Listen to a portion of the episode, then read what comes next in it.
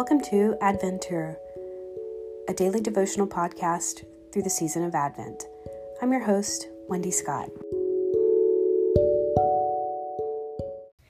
Day 21, Mega Joy. Christmas lights have become big business and serious work. I know a guy, a computer engineer by trade, who plans his exterior illumination display all year long. It's a choreographed light show that annually draws a crowd and has even been on the news. There's another local family who makes it snow with soap suds falling in their driveway.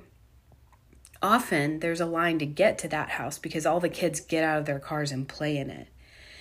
Many of my friends live on streets that coordinate their decorations. When it comes to Christmas lights, some of you have never heard that less is more, and some of you Clark Griswolds transform the front of your homes to resemble a Vegas casino. A friend and I were observing a few days ago that you never really know someone until you see how they decorate their homes for Christmas.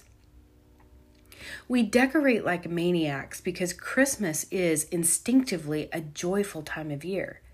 Even people who don't care anything about celebrating Jesus betray themselves by their lighting displays.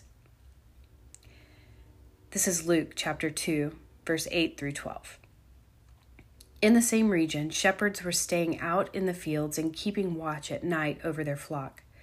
Then an angel of the Lord stood before them, and the glory of the Lord shone around them, and they were terrified. But the angel said to them, "Don't be afraid, for look, I proclaim to you good news of great joy that will be for all people. Today in the city of David, a Savior was born for you, who is the Messiah, the Lord. This will be a sign for you. You will find a baby wrapped tightly in cloth and lying in a manger." The birth of Jesus was good news of great joy. In Greek, the word great in this verse is megas, the word from which we derive our word mega.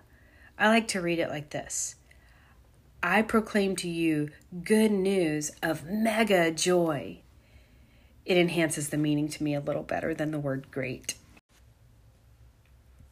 As we unpack mega joy, it might help if we look at some important celebrations in the Old Testament. The feast calendar given to Israel, which you can read a synopsis of in Leviticus 23, was a series of celebrations that acted as rehearsals for them so that they would recognize the Messiah when he came, and as a prophetic calendar demonstrating God's redemptive plan for Israel and the nations. We're likely familiar with Passover and have at least a basic understanding of the significance of that feast in association with the work of Jesus. The other feasts are vague, even if we know them at all.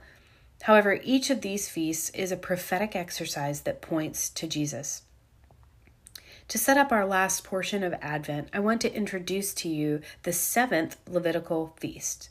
It's known by several names: Feast of Tabernacles, Feast of Booths, Sukkoth, the Feast of Ingathering, the Season of Our Joy, or simply the Feast.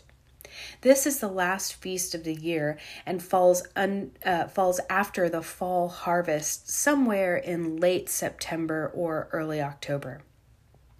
The Israelites were required to build booths, or tiny temporary shelters, in which they would live during the feast to commemorate the tents in which they lived during the wilderness wandering, the provisions God made for them as they wandered, and as a reminder that God dwelled with his people in the tabernacle.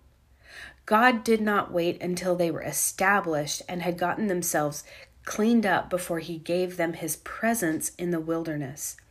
Instead, he moved in with them in their roaming city and rested his glory in a tent, just like the Israelites.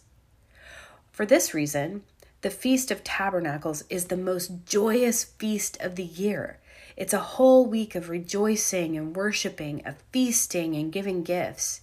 Historians tell us that unless you've seen Jerusalem during this feast, you haven't seen joyous celebration. And why wouldn't it be the season of joy?